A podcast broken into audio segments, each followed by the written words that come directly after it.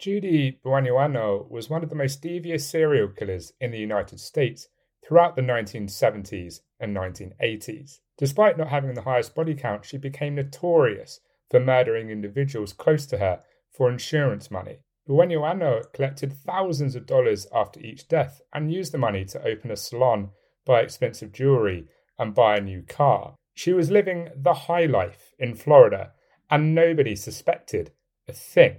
The police became suspicious only when her last fiance's car unexpectedly exploded in 1983, and authorities would soon unearth even more terrible crimes once they started to delve a bit deeper. In comparison to other prolific serial killers, Buenoano mostly had been forgotten. Despite this, her case stands out due to the horrible avarice that motivated the murders. Buenoano made history as the first woman executed in Florida in 150 years, as well as the first woman to die in the electric chair in the state. This is the case of Judy Buenoano, also known as the Black Widow.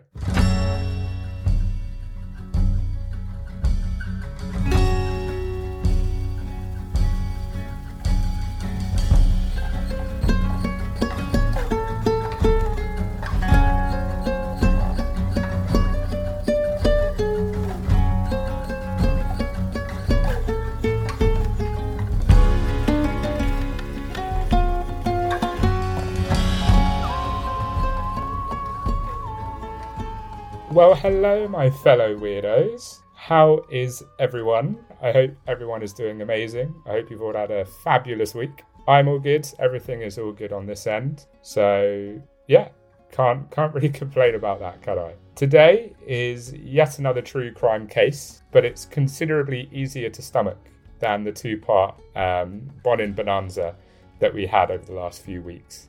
So it's not going to be as traumatic this one. It, it's going to be quite comical in places, um, but yeah, it's not going to be as emotionally scarring or mentally jarring. Bars. That was bars. So today we have some female representation. I think for the first time since um, my second episode.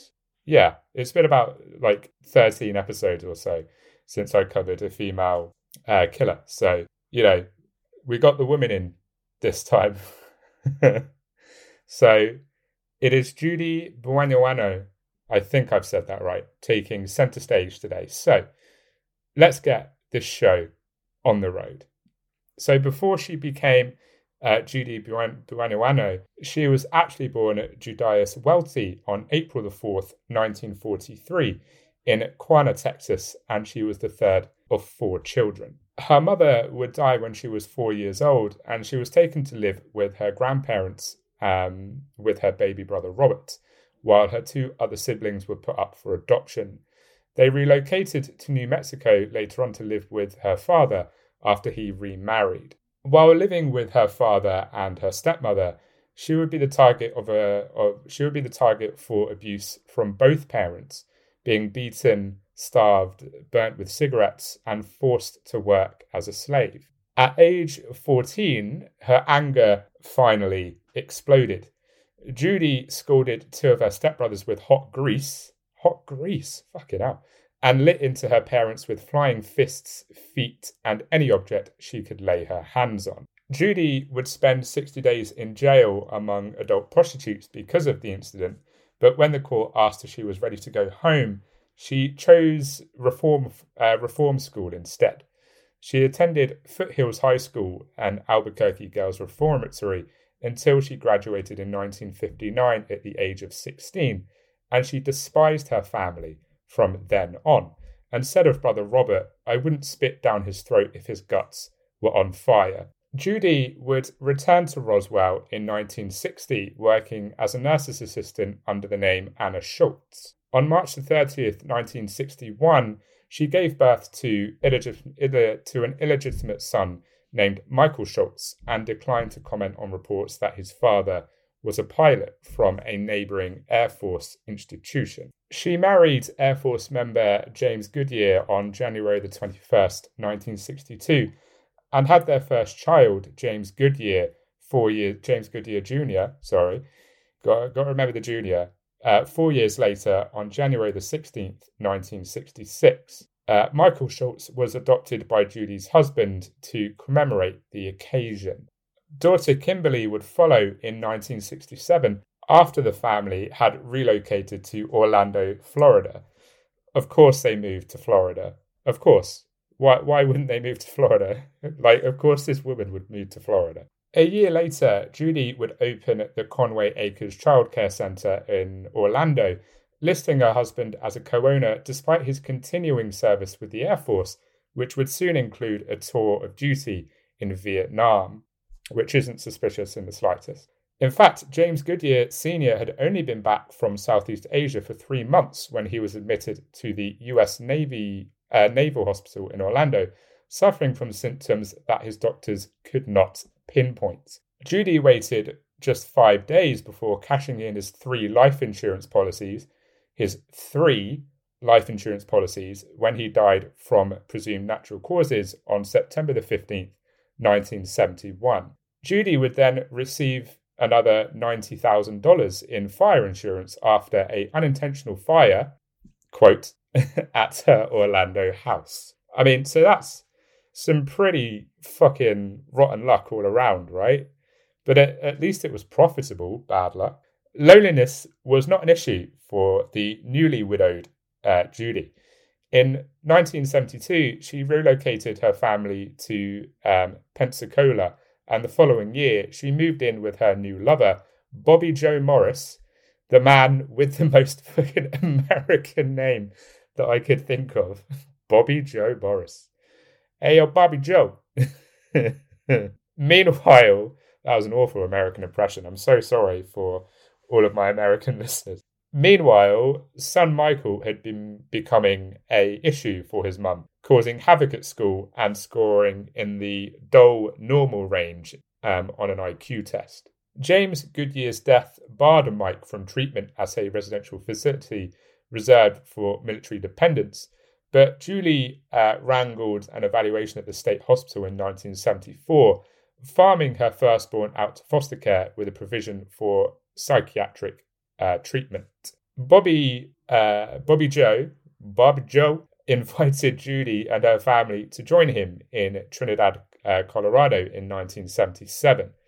She stayed in uh, Pensacola long enough to get fire insurance for a second home, then took Michael from foster care and joined her tribe in moving west, settling in Trinidad as uh, Ju- uh, Judy Julius Morris. On January the 4th, 1978, Bobby Joe was hospitalized at San Rafael Hospital, but doctors were unable to determine the course of his rapid sickness and was he was discharged to Judy's care on January the 21st. He would faint at the dinner table two days later and was then brought back to the hospital where he died on January the 28th with cardiac arrest and metabolic acidosis being the official cause. Death seems to just follow this lady around, doesn't it? Like that's two people now that have kicked the bucket. The Grim Reaper is just it's just following Judy around all the time. Judy cashed three life insurance policies on Morris in early February, boosting her bank account even more. Bobby Joe's family had suspected murder from the beginning, and Bobby wasn't the only one on their list of potential victims. Judy and Bobby Joe were visiting his hometown of Brewtown, sorry, Brewton, Alabama in 1974 when a male Florida resident was discovered dead in a Brewton motel. Three life insurance policies. Fucking hell, Judy is getting bank. An anonymous call to a local payphone led authorities to the victim's room where he was shot in the chest with a 22 caliber firearm and his throat was cut for good measure. After the news broke, Bobby Joe's mother overheard Judy telling Bobby Joe, the son of a bitch shouldn't have come up here in the first place. He knew if he'd come up here, he was going to die. Later, raving in uh, delirium on his deathbed, Morris would blurt out, Judy, we should never have done that terrible thing. Meanwhile, police in Brewton indicated that no fingerprints were found inside the room and that no bullet was retrieved from the body and that they had had no they'd had no clear suspects in the case. I totally forgot about this part of my notes. oh dear. I'm going to try and hold it together. But I, when I when I was researching this, oh my god. So Judy would legally change her and her children's names, last name, sorry, to Buenoano, the Spanish equivalent of Goodyear, on May the third, 1978, in apparent respect to to her late husband and mythical Apache mother, which on the surface is is actually quite wholesome. But then then you remember that the way that she spelled and wrote Buenoano without the little line above the N did not equate to Goodyear or a mythical Apache woman. no, it actually translated to good anus.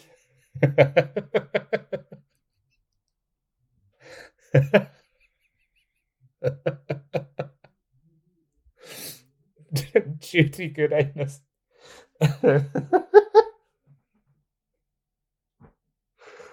Oh.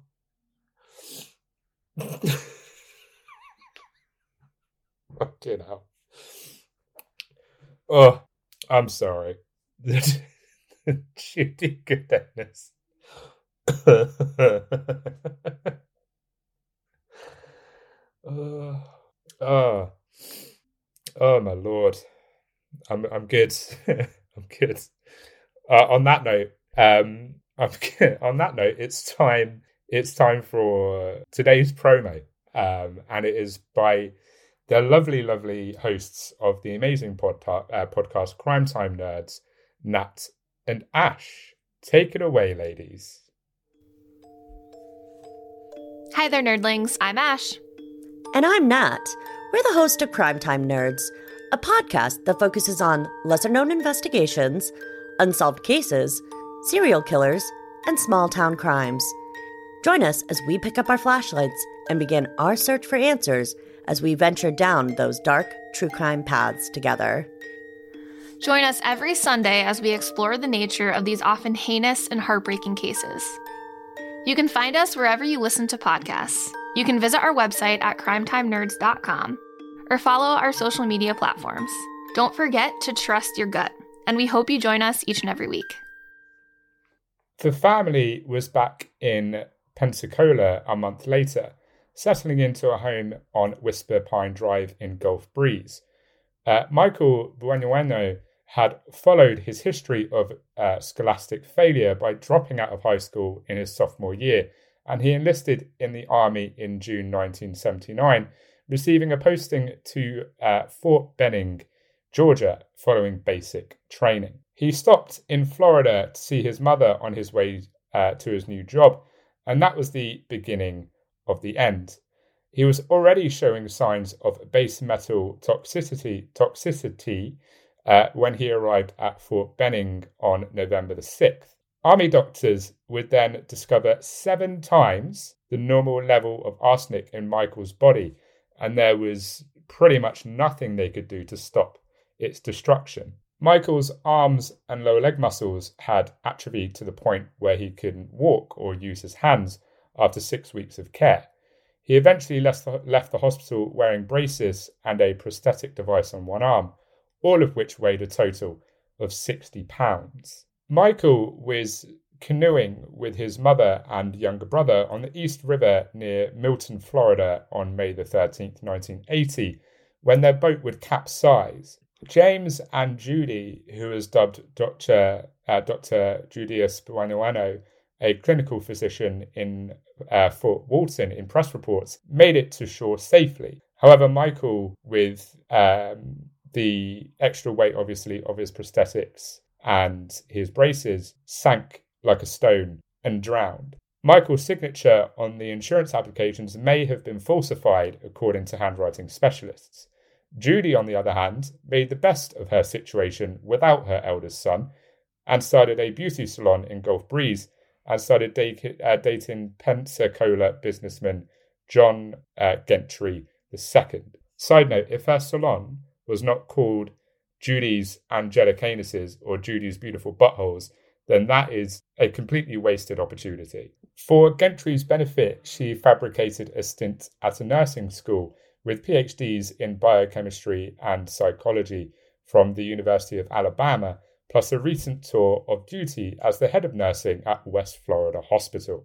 Gentry would take the bait, indulging Judy's desire for high end gifts, Caribbean cruises, and imported champagne, even though it was all a bunch of bullshit. John and Judy bought life insurance policies for each other in October 1982, and Judy increased the coverage from 50,000 to 500,000 without Gentry's knowledge, paying the premiums out of her own pocket.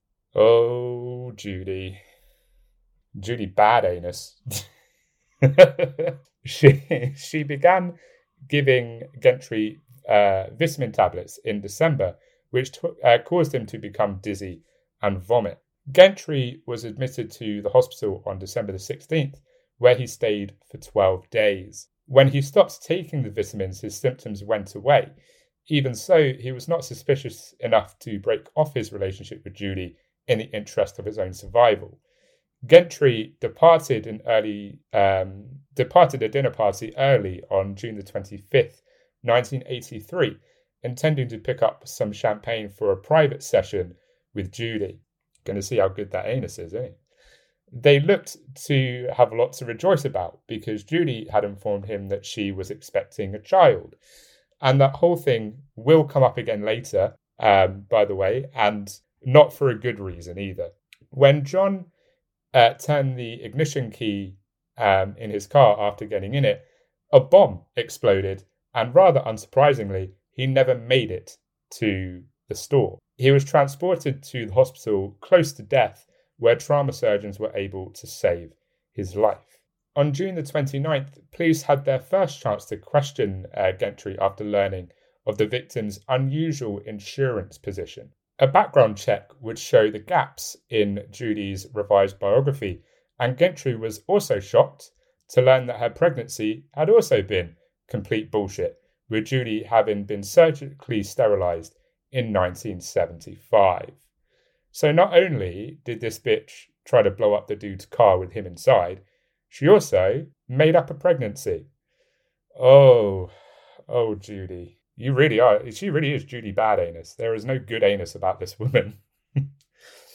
Judy had been alerting friends about Gentry's fatal sickness since uh, November 1982 and had recently purchased tickets for a world cruise for herself and her children without Gentry. It was enough for John, and he handed over numerous vitamin tablets that Judy had recommended in 1982 to the police. Although tests indicated that they contained oh boy, paraformaldehyde. that was, I, am not even going to try. Um, a toxin with no known medical uses. The state attorney for Florida declined to press charges of attempted murder, uh, alleging a lack of evidence.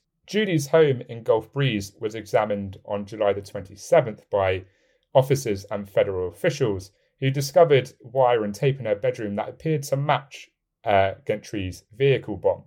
They had also discovered marijuana and a sawed off shotgun in James's room, and he was arrested for drug possession and unlawful weapon possession. Meanwhile, Judy herself was arrested for attempted murder at her beauty salon. Authorities had tracked down the source of the dynamite used in the device by mid August, using phone records to link the Alabama buyer to Judy, who had made a dozen long distance, long distance calls from her home. Judy was released on bond after being charged with attempted murder, but things were about to become far, far worse. She was charged with first degree murder in the death of her son, as well as grand theft for the insurance fraud on the 11th of January 1984. She was arrested that evening after staging a fit of convulsions, ending up in Santa Rosa Hospital under supervision. The wheels of justice were slow to turn. But once they got going, there was absolutely no stopping them. Bobby Joe Morris's remains were unearthed on February the 11th and were found to contain arsenic.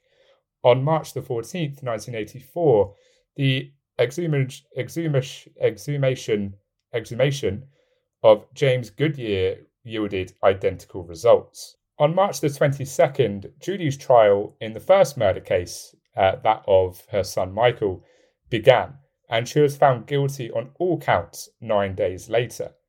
She was sentenced to life in prison without the possibility of uh, parole for the first 25 years on June the 6th. In July, Florida officials exhumed the remains of um, Gerald Dossett, who had been dead since 1980, in another hunt for arsenic, but no charges were filed. On August the 10th, uh, James uh, was found not guilty of attempting to murder James Gentry. However, his mother would not be so lucky. Judy's trial in that case began on October the 15th and lasted three days. Jurors considered for only two hours before, uh, before deciding to convict and Judy's 12 year jail sentence was added to her life sentence for Michael's murder. Judy went on trial for the murder of her husband James Goodyear a year later on August the 20 uh, sorry on October the 22nd 1985. The trial would last a week with Judy denying any wrongdoing, but jurors weren't convinced.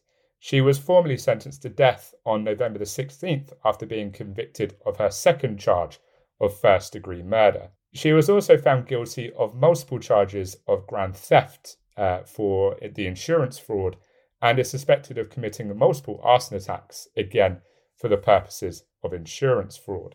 She was held in the uh, Bro- Broward Correctional Institution of the Florida Department of Corrections, which houses, which houses women on death row. Goodanus was put to death. I completely forgot that I put that in my notes like I'd literally just started that with good anus was put to death. good anus was put to death in the Florida State Prison on March the 30th, 1998, using the electric chair.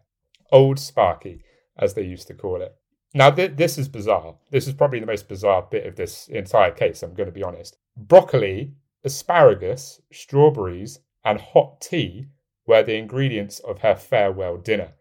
When asked if she had any last words, Judy replied, No, sir. Following her execution, Judy's body was cremated. Broccoli, asparagus, strawberries, and a cup of tea as your last meal. That is that is madness. Like strawberries and, and hot tea, I'm in. Broccoli and asparagus, yeah, that's. I mean, that, it just doesn't really like. It just doesn't go. It just doesn't go. I don't, I don't know. Some people just like weird foods. I mean, that's not the. I mean, in, in context, it's not the weirdest part of the case, really, is it? I don't know why I'm, my mind's blown by her last meal. but that meal is not for me. Not for me at all. And that was the case of Judy Goodanus. And yes, that will be the name that I use for her from here on out. Anytime I refer to Judy, it will be as Judy Goodanus. I hope you all enjoyed this. It was a far easier one to stomach than the past two episodes. We needed a palate cleanser. We needed a palate cleanser. So it was still a true crime case, but it was it was a bit lighter this one. far easier on on the on the emotion. Next week will be all about the ladies again, and it will focus on Australia's Hannibal Lecter, Katherine Knight. And trust me, it's fucking bonkers. Mad. Madness. In the meantime, uh, don't forget to follow Horror House on Instagram and Twitter at Horror House underscore pod. And please like the Facebook page at Horror House Pod. I will, I know I haven't updated that Facebook page in a while. I'm sorry, I've been slacking. I will get on that. Uh, also, don't forget to look at the merch store. There's some awesome stuff on there, and it's a great way to show your support for the podcast. If you enjoy what I do, please leave a rating on Spotify or a review on Apple Podcasts, or you can do it through the podcast's website as well. So, all that's left to say is until next time, stay spooky.